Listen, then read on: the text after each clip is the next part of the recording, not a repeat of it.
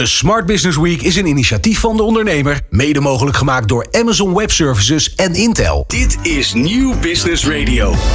De ondernemer presenteert de Smart Business Week. Tot en met 7 oktober, elke werkdag tussen 12 en 2, live vanuit Cupola Access. De techcampus voor digitalisering van het MKB. Slimme technologie, vooruitlopende ondernemers, visionaire CEO's en natuurlijk inspirerende verhalen. Dit is de Smart Business Week. Welkom terug bij het tweede uur van deze derde aflevering van de Smart Business Week. Live vanuit Cupola Access in Haarlem. In de studio stel steeds aan de desk co-host Angelina Best en Luc Victor van AWS. Welkom beiden. Dankjewel. Ja, leuk dat jullie er nog steeds zijn. Eerste uur. Ja, ik ben verbaasd. Van, ben, je, ben je nog niet weggelopen? Nee, ik sta er nog steeds. Nog steeds, een hele Ja. week. hè? Je bent geboekt. Ja. Ja. Eh, eerste uur lekker gevarieerd. Uh, uh, autodomen. Auto's hebben we het over gehad. Uh, AI-kunst. we hebben de metaverse gehad. Ja. Aankopen via WhatsApp. Ja, heel gaaf. Uh, ik denk heel veel mooie voorbeelden hoe eigenlijk artificial intelligence en machine learning uh, elk bedrijf wel kunnen helpen. Ja. Uh, en met het efficiënter van het werk doen, nieuwe dingen mogelijk maken hè, bij het autonomous driven. En dat het eigenlijk in, ja, op heel veel manieren te maken heeft met, met controle en het klein toepassen en uitproberen. En dat, dat je dat ziet dat bedrijven die dat doen, die enorm succesvol hiermee kunnen zijn. Ja, wat ik zelf heel leuk vind, Angelina, is dat we het hebben gehad natuurlijk over vandaag de dag. Aankopen Ja. via WhatsApp, dat kan nu al. Maar ook over de toekomst, de quantum computer. Ja. Nou, en wat ik heel gaaf vind, is dat vooral uh, het kijkje in de waarde die het kan opleveren. Hè? Want natuurlijk, uh, het is allemaal anders. Dus dan krijgen we als mensen zoiets van, oeh, dat is lastig en eng. Maar ik denk dat we hele leuke dingen hebben besproken vandaag, waaruit er ook heel veel meerwaarde is. Dus er is ook een soort van wortel van, hé, hey, ik ben eigenlijk wel nieuwsgierig en uh, kom maar op. Nou, ook het komende uur staat bol voor, vol ondernemerschap. We gaan van elektrische fietsen naar een leven lang leren tot de rol van cloud computing in de economie van morgen. Nou, blijf dus vooral kijken en luisteren. We gaan weer van start. Tot twee uur is dit De Ondernemer met de Smart Business Week. Presentatie Remy Gieling en Robert van den Ham. Op Nieuw Business Radio. Ja, een fiets is niet langer een simpel ijzeren frame met een paar wielen erop. Het zijn ware computers geworden. En de Nederlandse fabrikant Quick groeit als kool. En mede dankzij ook de inzet van data in de studio aangeschoven. Medeoprichter Taco Anema. Taco, welkom. Dankjewel, leuk om hier te zijn. Quick, enorm hard gegroeid. Voor de luisteraar die uh, er nog niet op rondrijdt, kan je even een kijkje achter de schermen geven? Ja, ja we zijn eigenlijk uh, opgericht in 2006 en uh, daarmee waren wij toen het eerste echte elektrische fietsmerk van Nederland. Inmiddels ja, zijn er natuurlijk heel veel aanbieders, maar wij concentreren ons echt aan de ene kant op innovatie en design en als system integrator echt op de, ja, echt de techniek erachter. Um, maar voor de rest ook op comfort fietsen. Eigenlijk uh, ja, gewoon lekker fietsen uh, en daarmee ook proberen meer autoritten te vervangen. En mensen te verleiden hun, uh, hun lifestyle aan te passen, zogezegd. En meer met de, met de fiets te gaan in plaats van de auto. En ja, dat is heel succesvol, zien we. Je was destijds een van de eerste. Wat, wat, wat had je geïnspireerd om hierin te stappen? Nou ja, het was eigenlijk uh, was grappig. Het was ontstaan eigenlijk naar een, uh, uh, aan, aan, een fietstocht van Beirut naar Beijing. mijn medeoprichter die, heeft in zeven maanden dat, dat, gefietst. En ik kwam eigenlijk in, in China, gek genoeg, tegen dat daar veel meer gefietst werd. En, en, eigenlijk wordt hij ingehaald terwijl hij daar op zijn ja, op een mountainbike zat hij daar lekker fit te zijn. En toen werd hij dus links ingehaald door, door een Chinese opa. Door, door, met, met, met allemaal grote hoeveelheden boksen erop en zo. Dus wat, Grote wat, frustratie. Wat is dit zeg? dat, dat was eigenlijk wel grappig. Dus, dus ja, dat, dat was een, eigenlijk een soort, soort, soort, soort start. En um, uh, ik was... In Italië had ik ook al uh, een, een elektrische fiets gezien. Ik dacht, wat raar. Dus we kwamen op een gegeven moment samen... terwijl hij over zijn re reis aan het vertellen was. En toen... Ja, hij wilde gaan ondernemen. Ik was er daarvoor ondernemen. Ik was net uh, uit een ander bedrijf gestapt. Dus ik was, voor mij was perfecte timing. Toen zei ik van ja... Ja, dit is eigenlijk te, te zot voor woorden. Ik woonde toen in Rotterdam en eh, ik vond dat het heel raar als ik op de fiets zat. En dan kwam er weer zo'n brommer voorbij, rijden of ik reed over de Maasboulevard. Dat je eigenlijk in de autodampen uh, moest fietsen. En dat je nog snak, zo'n hap adem moet nemen om weer normaal te kunnen fietsen. Dat je dan eigenlijk denkt van dit is eigenlijk heel raar. Dit is niet meer van deze tijd. Nou ja, dat was toen, toen nog normaal natuurlijk. Nu, ja. nu, nog steeds helaas wel. Maar ja, het is gewoon heel raar hoe, hoe dominant de auto eigenlijk geworden is. Ik, ik vind, ben groot autofan. Het is een fantastisch product. Alleen we zijn helemaal doorgeslagen. De, De stad is een soort parkeerplaats geworden. En we zien het niet eens meer. Want als je dus nu, eh, als er bijvoorbeeld nu deelfietsen in Amsterdam worden gezet, dan zegt iedereen, ja, al die fietsen staan overal maar. Maar dat komt omdat de auto's waar die, die overal staan, die zien we gewoon niet meer. Die, terwijl de hele stad staat rammend vol met, ja, als je ze niet heel mooi vindt, zou je zeggen, lelijke auto's. Dus, dus het is heel logisch om te zeggen, ja, waarom moeten wij allemaal in, een, in twee ton staal, uh, wat, wat, wat vijf, zes vierkante meter mee, met ons meezeulen, uh, terwijl het ook om de fiets kan. Er is een heel fascinerend Twitter-account hierover. Het heet iets van The Car Ruined Everything of zoiets. Waarin je historische foto's ziet van prachtige mooie omgevingen van binnensteden. En tegenwoordig inderdaad dat het helemaal overspoeld is met auto's. Ja, ik, ik heb zelf in Delft gestudeerd. En daar, daar, uh, terwijl ik daar nog zat, werd de, auto, de, de binnenstad autovrij. Ja, dat was, iedereen zat eerst in de barricades van hoe kan dat nou? Dan kunnen we niet meer met onze, ik was nog student, kan ik niet meer met mijn studentenbak door, door de stad rijden.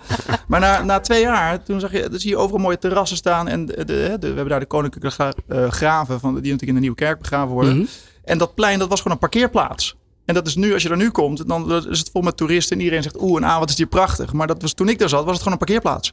En dat is gewoon uh, helemaal veranderd. En ik denk dat, dat dat zijn hele positieve dingen. En als je dat eenmaal ziet, dan pas realiseer je hoe bizar het is dat dat gewoon altijd een parkeerplaats was.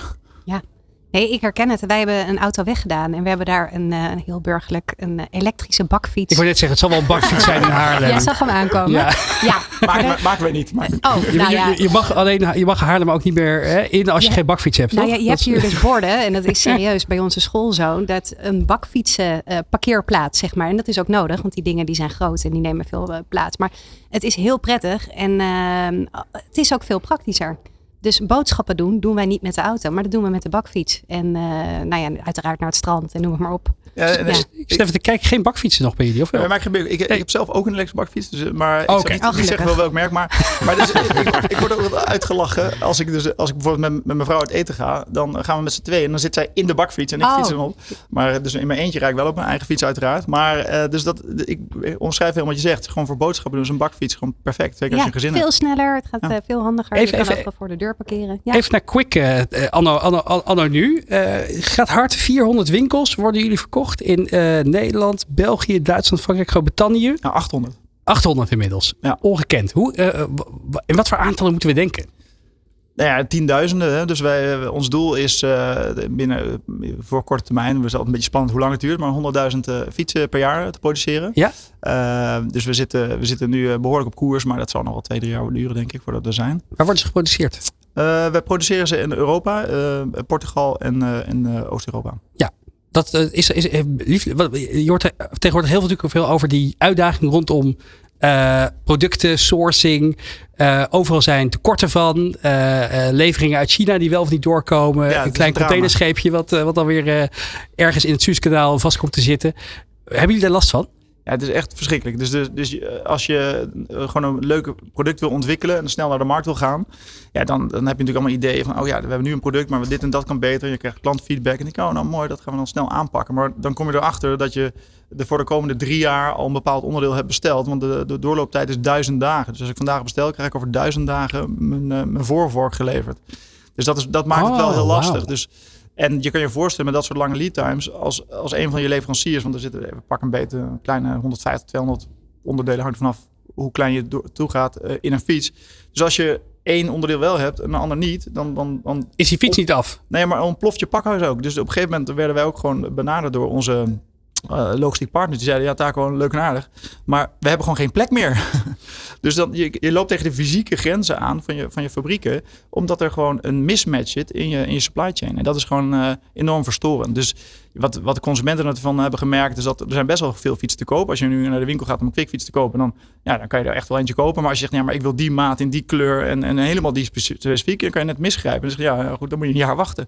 Dus dat, dat is gewoon een lastig probleem waar we nu in zitten. Tegelijkertijd moet ik wel zeggen, er is echt voldoende. Alleen het is niet in de ideale balans eh, zoals dat eh, voor COVID was eigenlijk. Frustrerend lijkt me ook wel. Ja, ja, voor mij is ik vind het heel leuk ook om naar nieuwe producten te werken. En we hadden het net ook over het thema, weet je, wel, digitalisering. Dus ik vind het leuk om daar echt op, op, op in te zetten. Maar je ziet gewoon dat alles een beetje gedrukt wordt ehm, eh, door gewoon die lange leeftijden. Gaat het nog veranderen? Ja, zeker weten, ja, absoluut.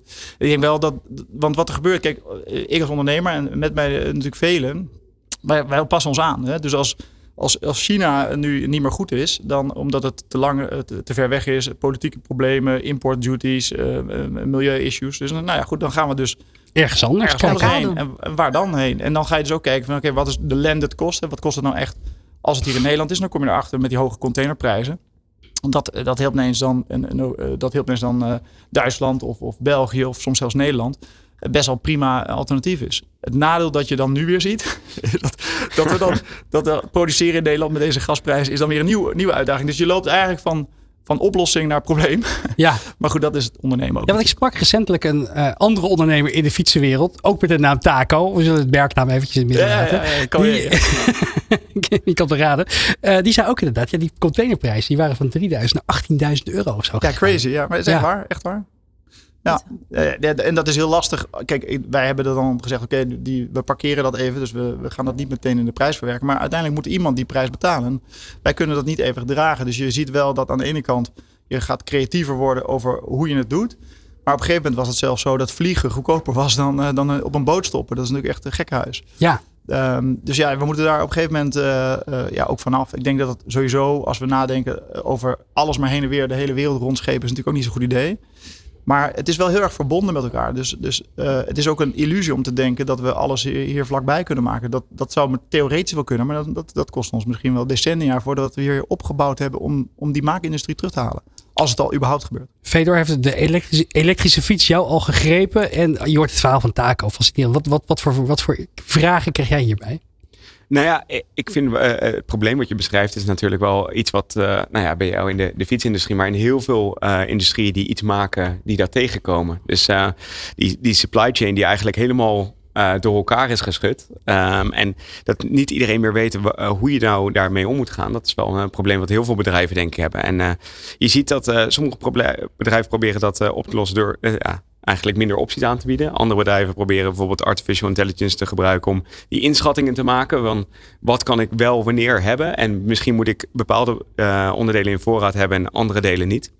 Dus het is, ja, het is een enorm complex probleem uh, waar, heel veel, uh, waar heel veel bedrijven, die heel veel bedrijven hebben. En ja, ik hoop dat het snel afgelopen is. Ik, want het is super leuk, die custom, uh, dat je je eigen fiets helemaal kan samenstellen natuurlijk. En het, het zou enorm jammer zijn als dat uh, niet meer kan. Nee, ik herken hem wat je zegt. En ik denk dat dat voor ons ook, wij zijn ook veel meer bezig met die planningen. Dus de SNOP-planning noemen we Dus de supply-demand uh, op elkaar af. Dus maar vraag en aanbod op elkaar afstemmen.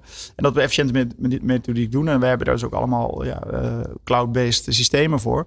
Eh, waardoor we dat zo goed mogelijk blijven doen. Maar uiteindelijk, die planning is cruciaal. Daar, daar, maken we heel veel gebruik van alle data die we hebben. Maar uiteindelijk komt het ook gewoon neer op uitvoering. Hè? Dus, dus op een gegeven moment, hè, je noemde het net al als een Suezkanaal. Op het moment dat er een boot dwars zit, ja, je kan zo'n goede planning tool hebben als je wil. Maar, dat zat niet in je machine learning model. Dat dus, dus het houdt een keer op natuurlijk. Dus, maar goed, en, en, en, en dat zie je nu dus uh, wat in China nog steeds aan de hand is met die, uh, met die lockdowns en de restricties die er maar oppoppen. Ja, dat is gewoon, daar valt niet mee te plannen. Dus dan krijg je inderdaad, wat je zegt, ja, een soort risk bias zoals we het noemen. Dus je gaat dan bepaalde onderdelen die uit Azië komen of heel ver weg, die ga je dan overstokken. Maar ja, dan, eh, dan, dat heeft weer heel veel cashflow, bezet, geld, kapitaal wat het vasthoudt. Dus ja, het is, het is echt een hele uitdagende tijd, vind ik. En, en dat maakt het wel als, als productliefhebber. En als je wil verder in je digitale channels wil gaan. En dat je denkt, ja, daar moeten we echt verder op, op duwen. en dat is heel leuk en inspirerend. Maar tegelijkertijd zit je in de realiteit met, met, met gewoon de praktische uitdaging. Want ik las hier ook dat jullie al jullie eigen elektronica en ook eigen apps maken. Ja, het lastige lijkt me op een gegeven moment ook wel. Je hebt natuurlijk uh, een, een, groeiend bedrijf, maar ook een beperkt aantal middelen en mensen. Waar focus je je wel op en waar focus je niet op? Wat is voor jullie de keuze geweest om wel ook die softwarekant erbij te nemen? Want je kan ook denken, van, ik focus me alleen maar op de hardware, de sourcing, het samenstellen, design. Ja. Wat is de overweging geweest? Nou ja, kijk, in, in, in de fiets, uh, elektrische fietsland heb je eigenlijk één hele belangrijke toeleverancier. Uh, die, die eigenlijk hele drivetrains uh, eigenlijk kant-en-klaar levert. Met batterij, motor, alles op en eraan. Mhm. En dus, Bosch is dat? Ja, ja, bijvoorbeeld Bosch. En op het moment dat je, die, dat je een fiets ontwerpt. Dan zeg je nou, ik koop van hun de drivetrain, klaar, boom, fiets. Um, maar wat je dus nu ziet, is dat heel veel van, van uh, traditionele fietsmerken hebben eigenlijk die, die, die, die methode omarmd. En die lijken eigenlijk allemaal op elkaar. Dus er is ook niet zoveel onderscheid meer. Wij omdat wij zo vroeg waren begonnen, toen waren er helemaal niet zo soort toeleveranciers. Dus wij waren altijd zelf een beetje aan het hobby aan het klooien. Dus daar zijn we nu al 16, 17 jaar mee bezig. En uiteindelijk hebben we daar een competitive advantage van gemaakt. Dus ja, wij hebben dus een unieke ehm, drive experience, dus een unieke rijervaring. En uiteindelijk Ehm, eh, de stap die we nu maken is dat we dus ook ons eigen ja, uh, ecosysteem hebben. Waar we dus, uh, we verkopen via dealers. Maar we willen wel ook de, de eindconsument gewoon rechtstreeks kunnen benaderen. En daar contact mee hebben. Dus weten hoe die hem gebruikt. Is hij blij? Proactive maintenance. dus dat mensen dus gewoon zelf via, via hun telefoon of de, de fiets eigenlijk met ons communiceert. dat zijn allemaal punten die wij kunnen openen nu. Terwijl als je gewoon een heel systeem van iemand anders koopt, dan is dat al die data is van, van dat bedrijf en niet van jou als fietsbedrijf. Terwijl wij proberen juist een fiets te maken die heel goed is voor de eindgebruiker. Dan Daarvan te leren. Ja, moeten we ook contact mee hebben. Dus die, die feedback loop, die moet bestaan. En uh, als je dus eigenlijk anders vind ik dat je een beetje een soort samensteller bent. En niet echt een, echt een fietsbedrijf in, in de volle zin. Dus die elektronica, dit is, niet, dit is ook niet mijn eigen expertise. Maar het is wel iets wat er gewoon helaas uh, qua complexiteit dan bij hoort. Maar de, ja, de voordelen zijn gewoon heel groot. Omdat je gewoon daarmee dus echt een unieke klantbeleving kan hebben. En die feedback loop kan, uh, kan opbouwen. Ik ben, ik ben enorm benieuwd wat, wat nou iets is wat je hebt ge, geleerd door dat kanaal. wat je niet van tevoren had bedacht. Nou, wat leuk is bijvoorbeeld dat, we dachten eerst dat mensen heel erg met de digitalisering en iedereen met die app zou willen, willen gaan. Alleen wat blijkt dus dat mensen helemaal niet met een app willen werken. Mhm. Dus, dus de app moet zo makkelijk zijn dat de features en de koppeling met je telefoon is heel logisch. Maar mensen zitten er helemaal niet op te wachten om een telefoon uit hun zak te halen, op een fiets te klikken. Dat willen ze eigenlijk niet. Je wil gewoon je fiets pakken en gaan. Terwijl als je er met een paar techneuten over denkt, dan denk je, ah ja, maar dat mooie dashboard en kan dit en dat. Je kan de meest idiote ideeën komen, op goede ideeën. Alleen een fiets is gewoon een fiets. Dus je, dus je loopt erheen, je wil van A naar B. Dat is eigenlijk de primaire behoefte. En het klinkt ook heel zo logisch, maar mensen verwachten er verder niet zoveel van. Dus gewoon, hij moet gewoon, je moet erheen gaan, maar makkelijk. Je wil niet gedoe hebben. Dus het grootste punt waar wij op duwen is dat er geen gedoe is. Dus de accu is vol. Als hij dus niet vol is, dat je dat dan van tevoren actief te weten krijgt. Um, dus eigenlijk gewoon de betrouwbaarheid van je vervoermiddel, dat is essentieel. En al die super features, die zijn gewoon vooral leuk voor in de brochure, maar ja, dat zitten de mensen niet per se op te wachten. Ja. Wat voor datapunten kijk je eigenlijk allemaal? Wat, wat, wat kan je uit zo'n fiets halen? Ja, extreem veel natuurlijk. Want, want eigenlijk de fiets, ja, er zitten gewoon sensoren in. Dus je, kan, je, kan, je ziet hoe de, hoe de fiets gebruikt wordt, hoe ver je fietst, hoe snel er wordt gefietst, hoeveel stroom er wordt gebruikt, wanneer opgeladen wordt, wanneer uh, alle errorcodes als die er zijn, temperatuur, ja goed, uh, you name it. Dus in principe gewoon alles wat rondom het fietsgebruik is, dat wordt allemaal op de CAN-bus, dus zeg maar een intern bussysteem, zeg maar een soort eigenlijk gewoon een kabel waar alle data doorheen gaat tussen de componenten. Nou, daar wordt alles op gepubliceerd en dat kan je dus eruit halen. Uh, als je dat wil, uh, via een connectivity set. Of, uh, en dat kan dan naar je telefoon of naar een cloud service. Amazon gebruiken wij ook. Dus ja, dus dan, dan, dan wordt daar gepubliceerd. Dan kunnen wij natuurlijk gewoon kijken over het hele park. Want wat jij als individu doet, dat vinden wij niet zo interessant. Bovendien is het ook niet de bedoeling dat we daar naar kijken. We kijken juist naar de gebruiker, gewoon groepen. En dan, wat, is, wat vinden mensen belangrijk? Wat doen ze? Nou, als je wordt een fiets wil ontwikkelen, en we horen van onze wederverkopers, ja, we hebben grote batterijen nodig, want mensen willen heel ver fietsen. Is dat eigenlijk wel waar? Nou, dan zie je dus bijvoorbeeld dat mensen helemaal niet zo ver fietsen. Maar dat ze bijvoorbeeld wel uh, het vervelend vinden om heel vaak op te laden. Dus dat je dat, dat uh, voor een enkel ritje maar bijvoorbeeld 15 kilometer is. Dan zou je met 30 kilometer range prima toe kunnen. Maar mensen willen niet elke dag opladen. Dus dan betekent dat misschien de focus ook kan zijn niet een grotere batterij. Maar het oplaadprincipe makkelijker maken. Nou, wij hebben dan nu een heel makkelijk uitneembare batterij. Een nieuw docking station ontworpen. Dat je je batterij in een docking station laat vallen. Dus dat het opladen heel makkelijk wordt. Maar dat is een hele andere benadering dan je batterij maar groter maken. Dus dat leer je allemaal door gewoon naar die data te kijken hoe je um, gebruikers eigenlijk uh, je product dus werkelijk benutten. Zijn er nog zaken waarvan je denkt, nou dat hoop ik in de toekomst nog te kunnen doen? Dat je bepaalde voorspellingen kan gaan maken? Of dat je zegt van deze datapunten kunnen we nu nog niet naar kijken, maar zou ik wel heel fijn vinden? Ja, voor ons is het vooral die, het meer sluiten van die, van die, van die loop. Wij willen eigenlijk dat er veel, dat eigenlijk ons hele park volledig connected wordt. Dus dat we die data gewoon continu naar binnen krijgen, zodat we heel goed weten hoe de fietsen worden gebruikt en ook waar. Want in Zuid-Duitsland, waar we uh, verkopen, of in uh, Noord-Groningen, ja, dat is gewoon, daar wordt anders gebruikt. Dus dat, als we dat meer weten, dan kunnen we veel specifieker uh, die doelgroepen geven waar ze om vragen. Dus dat is eigenlijk waar we naar op zoek zijn. Die snellere loop. En dat kan eigenlijk alleen maar bij volledige connectivity. En dat is ook een van de redenen waarom we dan echt naar die IoT, Internet of Things, kant aan het groeien zijn. En dat, ja, dat is, ik denk in een paar jaar is, is, is, is dat helemaal die swap helemaal gemaakt. Laatste, als je kijkt naar andere ondernemers die kijken of luisteren, die denken misschien, oh, dit is gaaf. Hier kan ik ook wat mee. Ik zou misschien ook wat meer willen doen naar data en hoe, hoe data kan helpen om mijn product of dienst beter te maken, om mijn eindgebruikers beter te, uh, beter te, te, te servicen. Waar moet je beginnen? Ja, volgens mij moet je eerst beginnen met uh, echt het fundament van, van je product. En dan pas kijken welke data uh, kan ik er heel makkelijk uithalen. Wij beginnen ook gewoon met heel simpele. Wij zijn heel begonnen met de accu-status. Is de accu vol? Is hij niet vol? Uh, wat is de belangrijkste vraag? Dus we beginnen gewoon wat zijn de allerbelangrijkste vragen. En dat kan je gewoon heel gewoon analoog, zelfs met op papiertje aan mensen vragen. Wat vind je nou het vervelendste aan jouw fiets? Of wat zou je het liefste willen weten? Uh, en dat kan je aan de gebruikers vragen, dat kan je aan je engineering team vragen. En dan als je dan echt een beetje een ronde scan maakt, dan kom je uit heel veel basisdingen. Want het belangrijkste is aan het begin dat je niet te veel dingen wil, want alles kan. En dan krijgen we een soort de longlist van, van hier tot Tokio. Je moet echt dan denken, wat is nou echt de basics waar ik heel snel echt effect van heb? En als je dat bedenkt, ja, dan kom je heel snel verder. Uh, uh, ja, wat, wat, moet het principe dan doen? Ja, en dan bijvoorbeeld met de services van Amazon, die maken het je vrij makkelijk om dan, uh, om dan daar een eerste modelletje voor op te zetten. Um, dus ik denk dat de basics is helemaal niet digitaal. De basics is, wat is er nou eigenlijk echt belangrijk om te weten? Laatste, 20, wat, wat zo zitten we tegenwoordig in 2022, 2025 kan Angelina dan met haar elektrische quick bakfiets naar school? 2025. Nou, Zelfrijdend. Ja, zelfrijdend. Ja, ja, Zo balancerend. Zou mooi zijn, ja. Ja, ja, nou goed, dat, dat, dat, kan wel trouwens, technisch, oh. maar uh, zelf balancerend ook. Maar nee, wij, wij hebben op dit moment geen, geen bakfiets op de rood. Geen, geen bakfietsambities. nou ja, toch ontzettend bedankt voor al jouw prachtige verhalen hier vandaag. Taco Adema van elektri elektrische fietsenmerk, elektrische fietsenmerk Quick. dankjewel, dankjewel. Leuk mensen. Live vanuit Cupola Access, de techcampus voor digitalisering van het MKB, is dit De Ondernemer met de Smart Business Week op Nieuw Business Radio. Ja, en van elektrische fietsen gaan we daar een leven lang leren. Want we zijn hier vandaag de hele week eigenlijk te gast bij Cupola Access in Haarlem. En op de vloer staat verslaggever Roland Tameling van De Ondernemer. Met een van de huurders uit deze MKB-hub voor digitalisering. Roland, wie heb je bij je? Ja, ik sta niet op de vloer, Remy. Ik sta hier uh, net buiten jouw zicht op de eerste ring in uh, deze voormalige koepelgevangenis in Haarlem.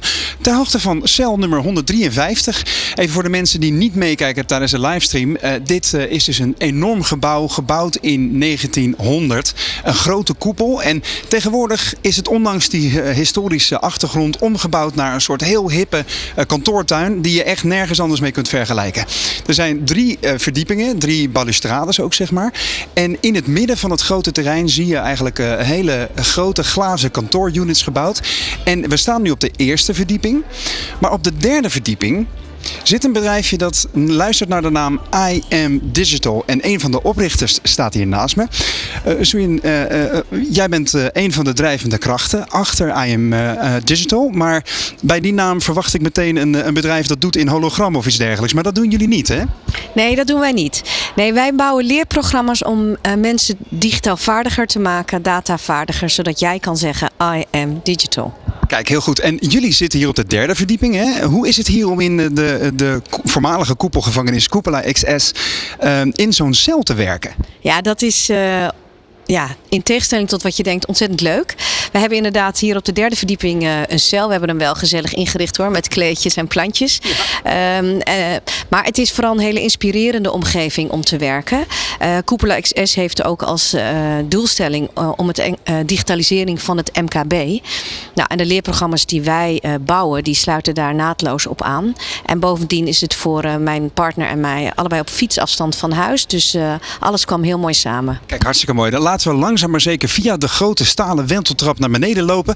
En dan gaan we eens even langzaam maar zeker ontdekken wat jullie hier precies doen. En wat het belang is ook voor um, ja, uh, het, het, het trainen van je organisatie op het gebied van artificial intelligence. Want kijk, we lopen nu echt een, een hele mooie stalen winteltrap af. Ik zal even mijn aandacht erbij houden, zodat we niet uh, in een soort roetsbaan naar beneden gaan, uh.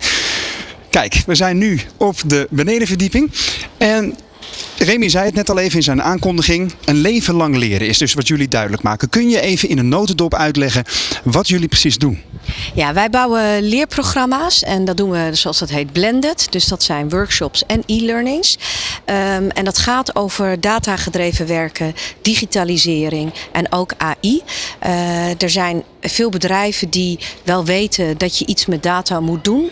En zeker de MKB-bedrijven uh, verzamelen ook data.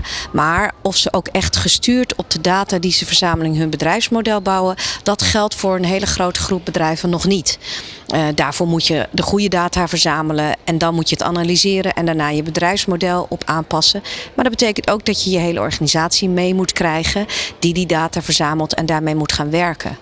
Um, en wij merken dat vooral voor uh, bedrijven ja, die met de waan van de dag bezig zijn, die geen grote data-afdelingen hebben die hier heel erg in gespecialiseerd zijn, uh, maar een eigenaar van een bedrijf, HR-medewerkers. Um, en een salesorganisatie, die doen gewoon hun ding. En die zijn wellicht nog niet zo bezig met hoe data ons leven steeds meer beïnvloedt. Dat weet je uh, misschien privé al door je smartphone. Maar dat je dit ook echt nodig hebt om in je businessmodel te verwerken. En ook om toekomstbestendig te blijven in je bedrijfsmodel moet verwerken. Is voor veel bedrijven nog, uh, nou, nog een ver van mijn bedshow. Laten we langzaam maar zeker even richting de studio lopen. Hier in deze schitterende koepel. Want uh, je zegt al een leven lang leren is dus belangrijk om je bedrijf toekomstbestendig te maken. Voor wat soort partijen zijn jullie op dit moment aan de slag? Ja, we hebben heel veel verschillende klanten. We hebben netbeheerders die ontzettend data. Hè, alles met stroom gaat natuurlijk nu volledig gestuurd door data. Dat zijn bedrijven die echt weten dat je, dat je dus data gedreven, dat al je medewerkers daar ook kennis van nodig hebben.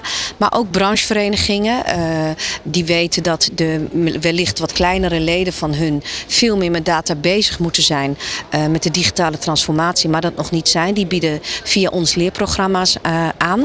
Uh, dus we hebben, en we hebben ook kleinere organisaties, maar ook individuen. Via opleiders bieden we opleidingen aan. AI for Business and Government is een certificering uitgegeven door de Nederlandse AI-coalitie. Ja. Wat echt een standaard op het gebied van data en AI en vooral de toepasbaarheid daarvan, kennis daarover. Nou, daarmee kan je een examen halen. Wij bieden die opleiding ook aan en hebben samen met de Nederlandse AI-coalitie die ook ontwikkeld. Ja, dus, dus wij hebben een e-learning op een platform en workshops en proberen 1 miljoen professionals, zeggen wij, te bereiken. Mm -hmm. En we hebben dat als een soort moonshot neergezet, omdat we denken dat als we die hele grote transitie, waarin uh, men zegt dat 50% van de Nederlanders niet meer geschikt is uh, voor zijn werk over vijf jaar, ja, hoe gaan we dat dan met z'n allen bewerkstelligen? En hoe gaan we dan zorgen dat iedereen wel toekomstbestendig is? En het antwoord daarop is dus deels volgens jullie het, uh, het regelen van een fatsoenlijke en een, en een goed georganiseerde opleiding op het vlak van AI. Maar ik probeer het nog even wat vlakker, wat platter te slaan, zodat we het ook begrijpen. Wat heb ik er nou aan als onderneming? Tuurlijk, over vijf jaar is mijn werk heel anders. Maar kunnen we tastbaar maken wat ik er dan aan heb? Ja, kijk, als jij uh, nu met je, met je businessmodel op een, gewone manier bezig bent, dan, uh, dan ben je misschien je hele organisatie nog niet aan het omvormen. Dus uh, de, de systemen die jij gebruikt, die werken vaak heel losstaand. Er wordt nog veel in Excel gedaan, er worden lijstjes gemaakt. Um, en als jij um, alle data die jij hebt of al je klanteninformatie in een ander systeem zou zetten, waardoor jij veel betere conclusies kan trekken, dat betekent dat je dat ook goed moet inrichten. Hè? Aan het begin van de week uh, was Jim Stolz in de uitzending, die, die, die helpt bedrijven daar ook mee, die vertelt daar ook over. Um, en wij denken dat, dat, hoe begin je dan? Wat is dan nodig? En inderdaad, waarom zou ik daar nu tijd aan besteden om daarover na te denken, terwijl ik het al zo druk heb en personeelstekort heb. Wij proberen met een kort awareness programma mensen daarvan te doordringen, om vooral die urgentie in te zien. Um, ja, zodat ze denken, oké, okay, dan moet ik nu daar misschien toch af en toe tijd voor maken om al te denken, hoe ziet mijn bedrijf er over een jaar uit? Hoe wil ik het dan ingericht hebben? Mm -hmm. En welke stappen zou ik nu moeten ondernemen om daar dan te komen? Wat zijn dan de kantelpunten waarop ondernemers denken: oh, wacht even, nou snap ik het? Nou ja, kijk. Ik geef wel eens het voorbeeld van Netflix. Hè. Vroeger uh, had je heel veel videolandzaken. Uh, Wij uh, hadden ook een videolandondernemer in de buurt. Um, maar door Netflix zijn al die videolandzaken natuurlijk gewoon verdwenen. Ja. Um, nou, zulke soort ondernemers moeten wel weten wat er gebeurt in de markt, in, in hun branche. En uh, zullen dan hun bedrijfsmodel daarop moeten gaan aanpassen. Maar wat hadden jullie bijvoorbeeld een, een filiaalhouder van een videoland kunnen leren, zodat hij wel voorbereid was op die toekomst? Ja, kijk, um, um, alles wat nu streaming gaat, hè, dat betekent dat jij uh, uh, je dienstverlening moet aanpassen. Videoland is uiteindelijk natuurlijk ook streaming gegaan. Hè? Maar wat kan jij dan als ondernemer? En misschien is de conclusie ook wel dat die oude videolandbanden, ja, die gaan er dus uit. Dus dat betekent dat jij iets anders moet gaan verzinnen op het gebied van entertainment of waar jij de branche waar jij in zit, um, ja, om nog een bedrijf te hebben. Of je moet denken, ik moet me volledig gaan omscholen. Ik moet een, uh, iets anders gaan doen, omdat wat ik doe uh, over een tijdje niet meer van toepassing is. Ja, want heel veel van die filiaalhouders die hebben nu waarschijnlijk iets heel anders te doen dan het runnen van een winkel waar, waar videobanden in staan, inderdaad. Um, Laten we het eens even hebben over het proces dat ik als klant doormaak als ik bij jullie een opleiding ga volgen. Ik meld me aan bij IM, Business, uh, IM Digital, want dat is jullie business. Hoe gaat dat? Ja, nou, uh, uh, personen melden zich niet zo heel snel aan. Dat gaat meer over organisaties. En dat kunnen dan bijvoorbeeld een HR-afdeling zijn. Die zegt, ja, ik, moet, uh, ik zoek opleidingen op dit gebied. Um, en ik heb medewerkers, bijvoorbeeld administratieve medewerkers. Hè. nou, die zijn, dat is vaak mensen die vinden het leuk wat ze doen. Die doen het. Die denken nog niet zo heel erg na over de toekomst. Maar dat zijn wel de banen die of verdwijnen of enorm gaan veranderen. En als jij een administratief medewerker bent... Um, um, maar je laat je bijvoorbeeld omscholen waardoor jij Power BI kan of dashboards kan lezen, dan zal die data die jij nu invoert, dat gaat overgenomen worden. Maar iemand moet die data analyseren, die moet die dashboards kunnen inrichten en werken. En met een korte omscholingscursus betekent dat dat jij misschien wel nog relevant kan zijn. Dus uh, je hebt HR-afdelingen die zeggen: ik wil iets aanbieden aan mijn medewerkers, waardoor zij snappen dat het gaat veranderd en waardoor ze daarna zelf zullen kiezen in welke richting zij dan uh, willen gaan. Ja. Maar we krijgen ook uh, bijvoorbeeld bij netbeheerders zoals Alliander en Inexis afdelingen die heel erg met data bezig zijn. Die bouwen datamodellen, die willen die organisatie veel meer data gedreven uh, laten werken. Maar die merken dat de business er niet zo mee bezig is, niet precies begrijpen wat zij doen. Uh, daar ontstaat weerstand door. Uh, dus die zeggen, ja, kunnen we een soort brug bouwen door een leerprogramma te hebben, waardoor wij veel beter uh, kunnen uitleggen wat we aan het doen zijn en de business veel beter snapt wat wij doen en daarmee weerstand weggenomen worden en er een, een veel betere samenwerking komt, waardoor zo'n transitie veel sneller gaat. Dus zowel binnen als buiten je organisatie bedoel je dan? Ja, dat, dat gebeurt natuurlijk ook. We werken met de gemeente samen en dat gaat echt over jobcoaching en loopbaanbegeleiding.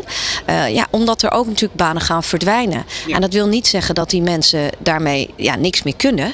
Maar ja, die zullen wel bij, dat is dat leven lang ontwikkelen, die zullen wel bijgeschoold moeten worden. Ja. ja. Je hebt het net over uh, weerstand. Hoeveel staan bedrijven, ondernemingen, ZZP'ers, MKB'ers en grootzakelijk bedrijven hier al voor open? Nou ja, we merken dat de grote bedrijven sneller naar ons komen. Omdat die uh, uh, misschien beter snappen of in ieder geval ruimte en aandacht hebben om daar aandacht aan te besteden. En we merken bij veel werknemers, uh, ja, die, die, daar wil nog wel weerstand. Ik heb geen zin in verandering. Mm -hmm. Hè, verandering is eng.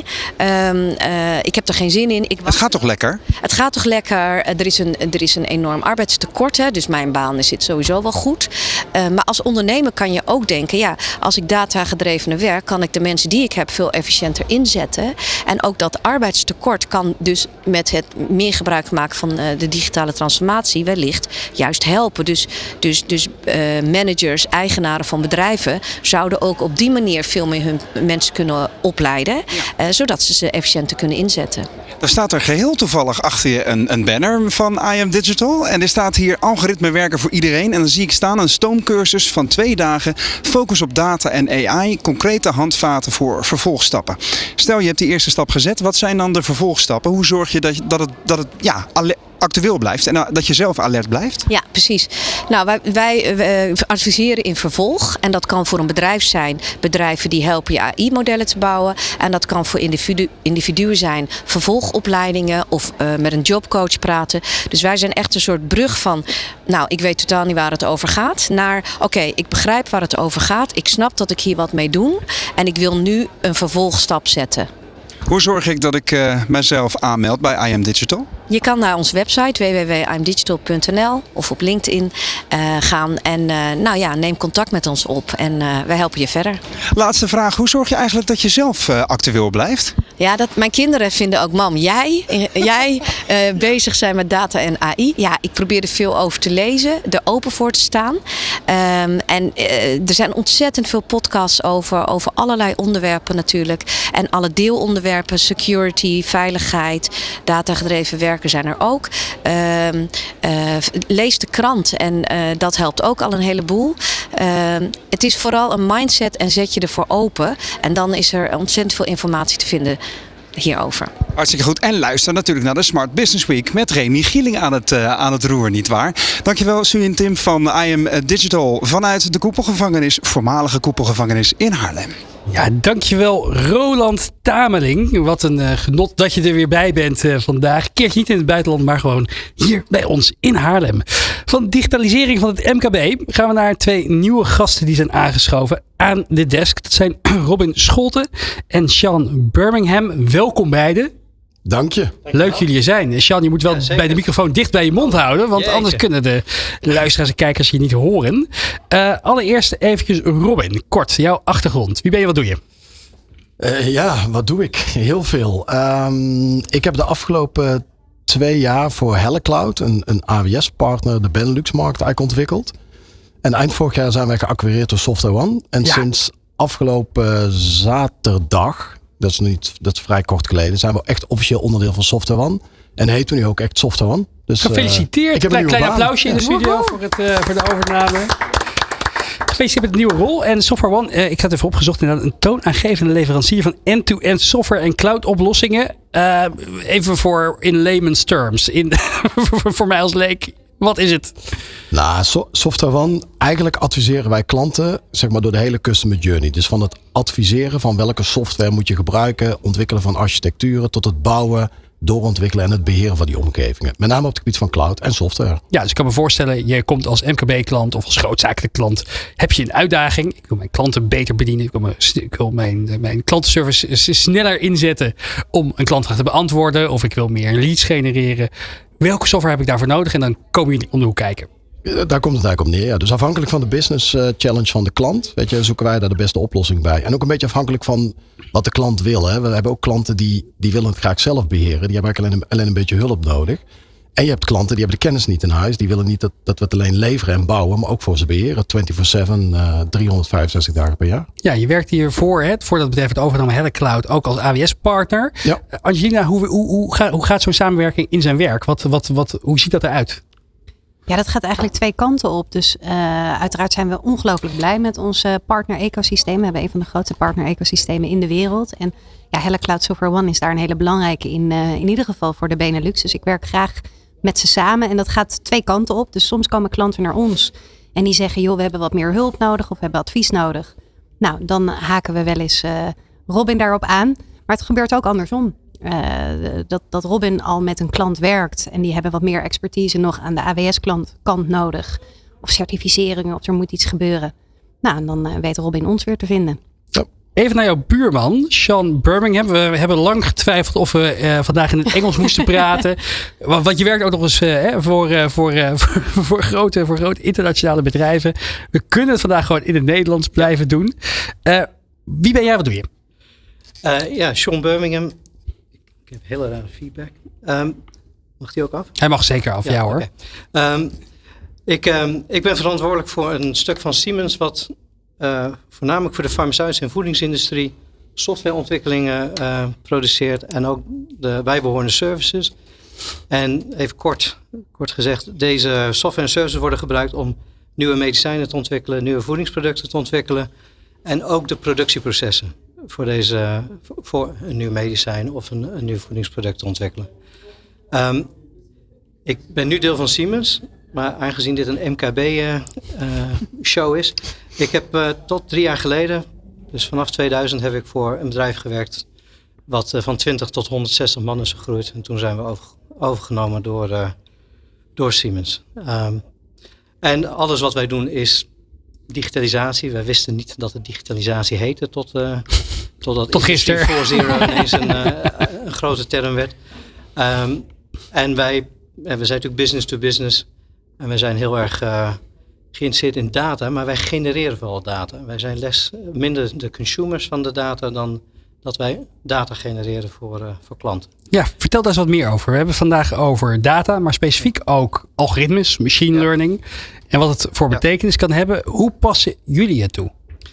Dat is heel interessant. Dus wij hebben, en, en ik zelf heb ook een kijk op data. Want data is, kan waardevol zijn, maar is niet altijd waardevol.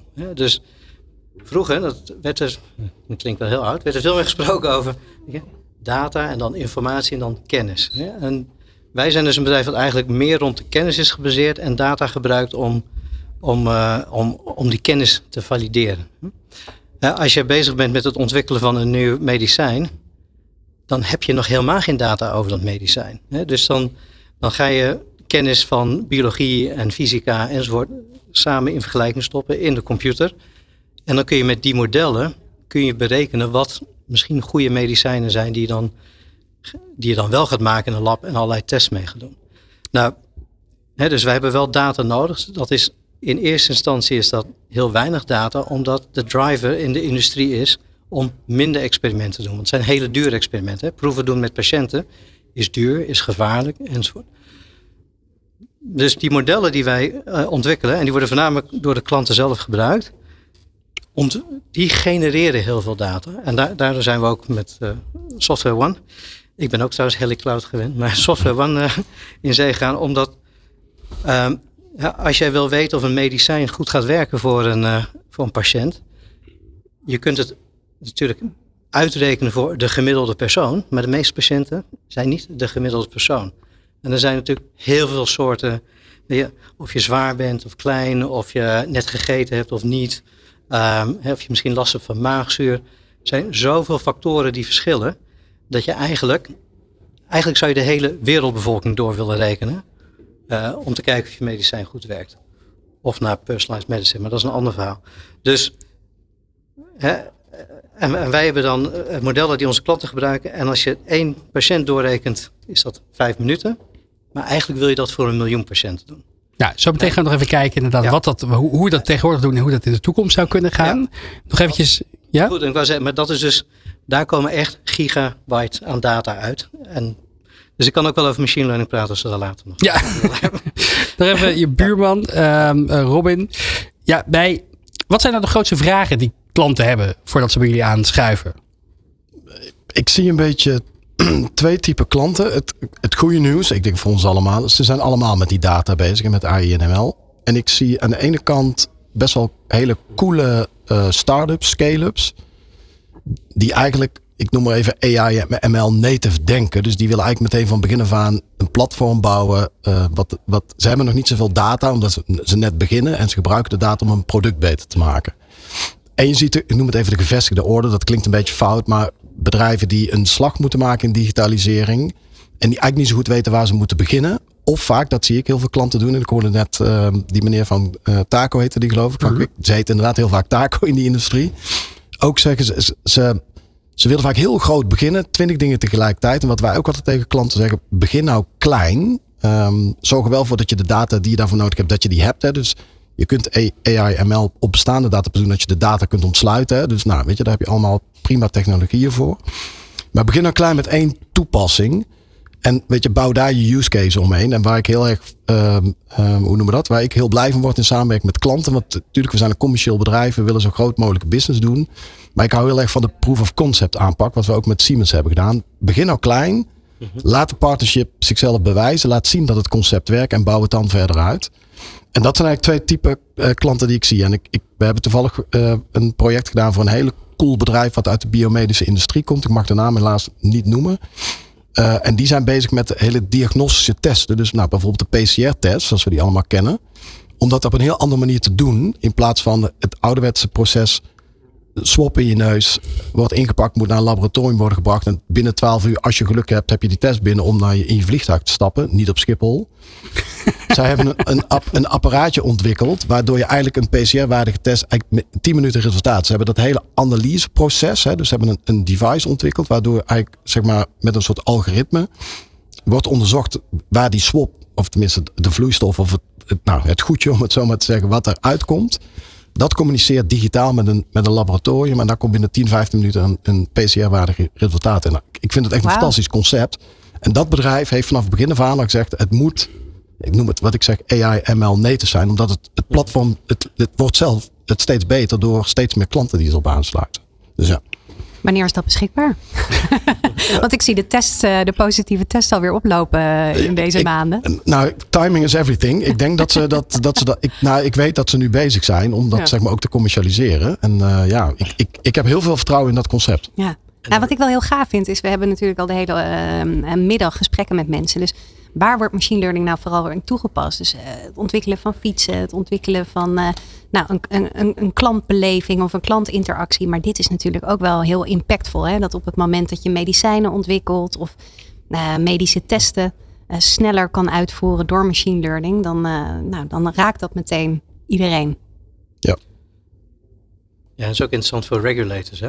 Om dit soort. eh, want wij zien dat ook veel. Er zijn natuurlijk een heleboel nieuwe algoritmen en technologieën.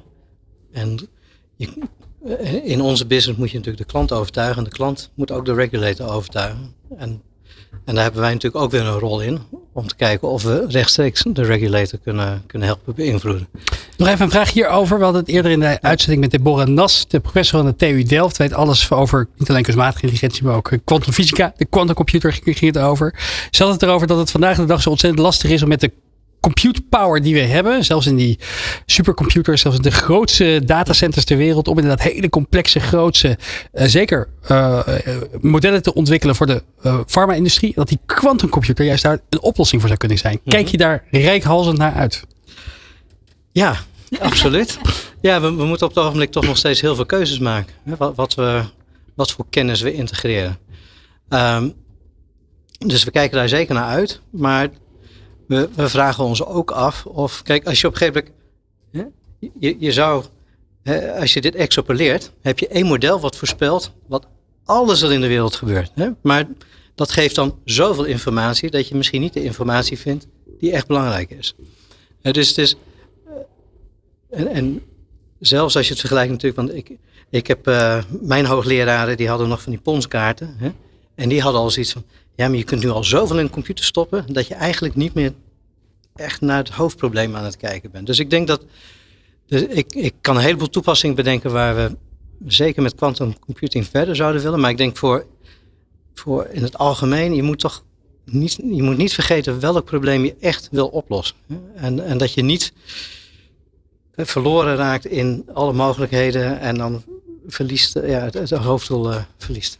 Robin, er is tegelijkertijd, hè, dat is wat verder weg. Vandaag Ja. de dag zijn er ook gewoon veel ondernemers die eh, ja, toch wel iets willen doen met data, maar gewoon nog niet echt goed weten waar ze moeten beginnen. Het is ook, zeker als het gaat over machine learning, het is een, het is een, het is een technisch, eh, technisch geheel. Wat zou jij ze adviseren? Het is een technisch geheel.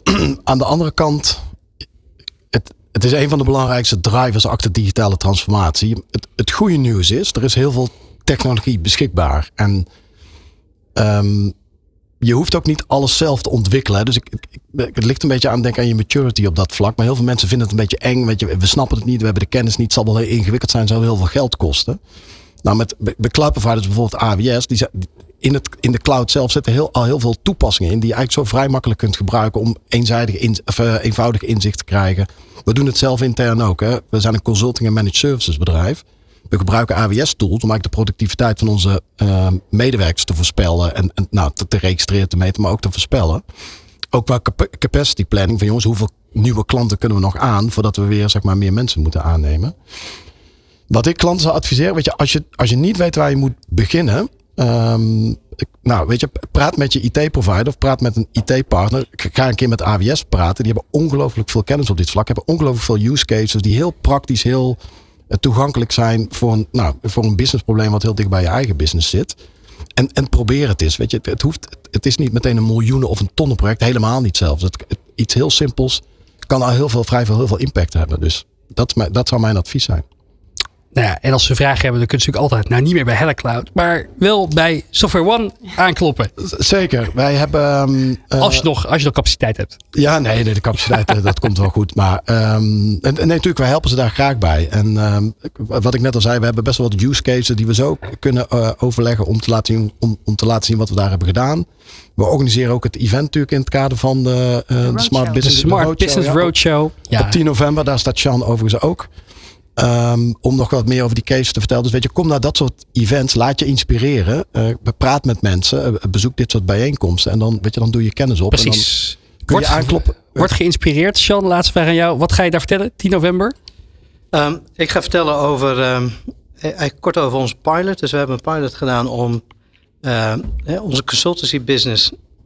daar hadden we het probleem dat, eh, voor, ook weer aan medicijnenkant trouwens, ehm, om heel snel door te kunnen rekenen, die miljoen patiënten.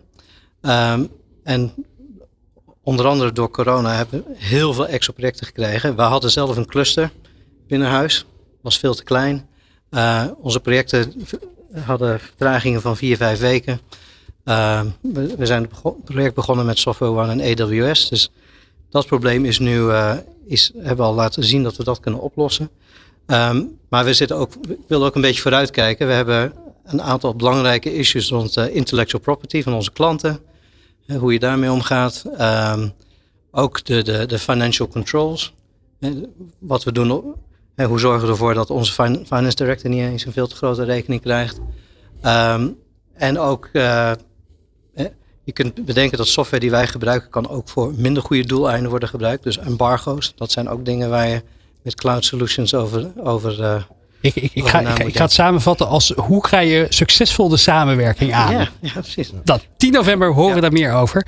Dank tot dusver voor jullie komst uh, van Software One Robin Scholten en van Siemens, Sean Birmingham. Dank jullie beiden. De Smart Business Week van de ondernemer. Slim en succesvol ondernemen door technologie. Laat je deze week elke werkdag tussen 12 en 2 inspireren op Nieuw Business Radio. Nou, we sluiten deze derde aflevering van de Smart Business Week af met Angelina Best en Luc Victor van AWS. Beide. Hoe hebben jullie vandaag ervaren? Ik vond het weer hartstikke leuk. Ik heb weer heel veel nieuwe dingen geleerd en ook weer wat uh, praktische tips gekregen. Begin klein, ja. don't boil the ocean, maar begin gewoon klein met een klein project. En dan uh, zijn er hele mooie innovaties mogelijk. Ja, Luc? Ja, ook uh, enorm mooie voorbeelden van het, de toepassing van uh, AI. Hè. We begonnen bij kunst, ja? maar we zijn langs de elektrische fietsen gegaan. Hoe ga je met feedback van, van, van, van, klanten om? we, zijn, we zijn geweest bij de, de, auto's. Hè. Wat, wat, is de toepassing binnen, binnen auto's? En hoe kan je op, nieuw, op hele nieuwe manieren verkopen door WhatsApp? Allemaal ja, aangedreven door artificial intelligence. En ja, ik vind het altijd heel gaaf om die, die verhalen en die toepassingen te horen. Ja, wat wel leuk was, vond ik, is dat we het zowel heel praktisch hebben gehouden. als dat we ook een beetje zeggen filosoferen over wat zijn de mogelijkheden over, over, overmorgen. Ja. Ja, ja, dat, ja daar, draai ik natuurlijk heel warm voor om te, om te kijken wat, uh, wat is die volgende innovatie, wat is het, volgende wat je kan doen, uh, wat is er allemaal mogelijk voor, uh, voor ondernemers en wat zijn de nieuwe producten die ze kunnen creëren door middel van artificial intelligence. En ja, ik denk als allerbeste voorbeeld is gewoon wat Angelina ook zegt, begin klein, voeg het toe in bepaalde bedrijfsprocessen en zorg dat je gewoon al, het werk wat je doet gewoon kan, kan schalen. Dat je niet uh, één verkooppunt hebt, twee verkooppunten, maar het waren er niet 400, maar 800 verkooppunten zelfs voor die uh, elektrische fietsen. Ja, ongelooflijk uh, wat ze in zo'n korte tijd kunnen, kunnen bouwen. Ja, ongekend. Ja, helaas geen elektrische bakfiets die eraan zit te komen voor geen jullie. zelfrijdende elektrische bakfiets nog. nog nee, niet. Ik ben teleurgesteld. Nog niet. Het zat nog niet ja. in de ambities van Quick. nee. Maar goed, daar, daar, daar ligt het niet aan, want hun ambities zijn torenhoog. Ja, dat was heel leuk. Nou, ja. Morgen zijn we terug met heel veel nieuwe ondernemende gasten en inspirerende gesprekken. Hartelijk dank voor het kijken en of luisteren naar deze eerste, of nee, deze derde aflevering alweer van de Smart Business Week. Georganiseerd door De Ondernemer en mede mogelijk gemaakt door AWS en Intel. Morgen zijn we terug vanaf 12 uur en hebben we het over de groei in data. Welke data heb je nou eigenlijk nodig? Hoe, hoe houd je het veilig? En hoe houd je je data ook overzichtelijk en ook een beetje up-to-date. Nou, wil je meer weten over deze uitzending of over wat cloud computing kan betekenen voor jouw bedrijf? Neem dan een kijkje op deondernemer.nl. Daar vind je inspirerende artikelen, praktische whitepapers en kan je dus ook alvast inschrijven voor de Smart Business Roadshow in november, waarin je de inspirerende ondernemers onder meer uit deze uitzending kunt ontmoeten en experts de hemd van het lijf kunt vragen. Mijn naam was Remy Gieling. Heel erg bedankt voor het luisteren en heel graag Tot morgen. Dit is de Smart Business Week van de ondernemer op Nieuw Business Radio. In samenwerking met Amazon Web Services en Intel.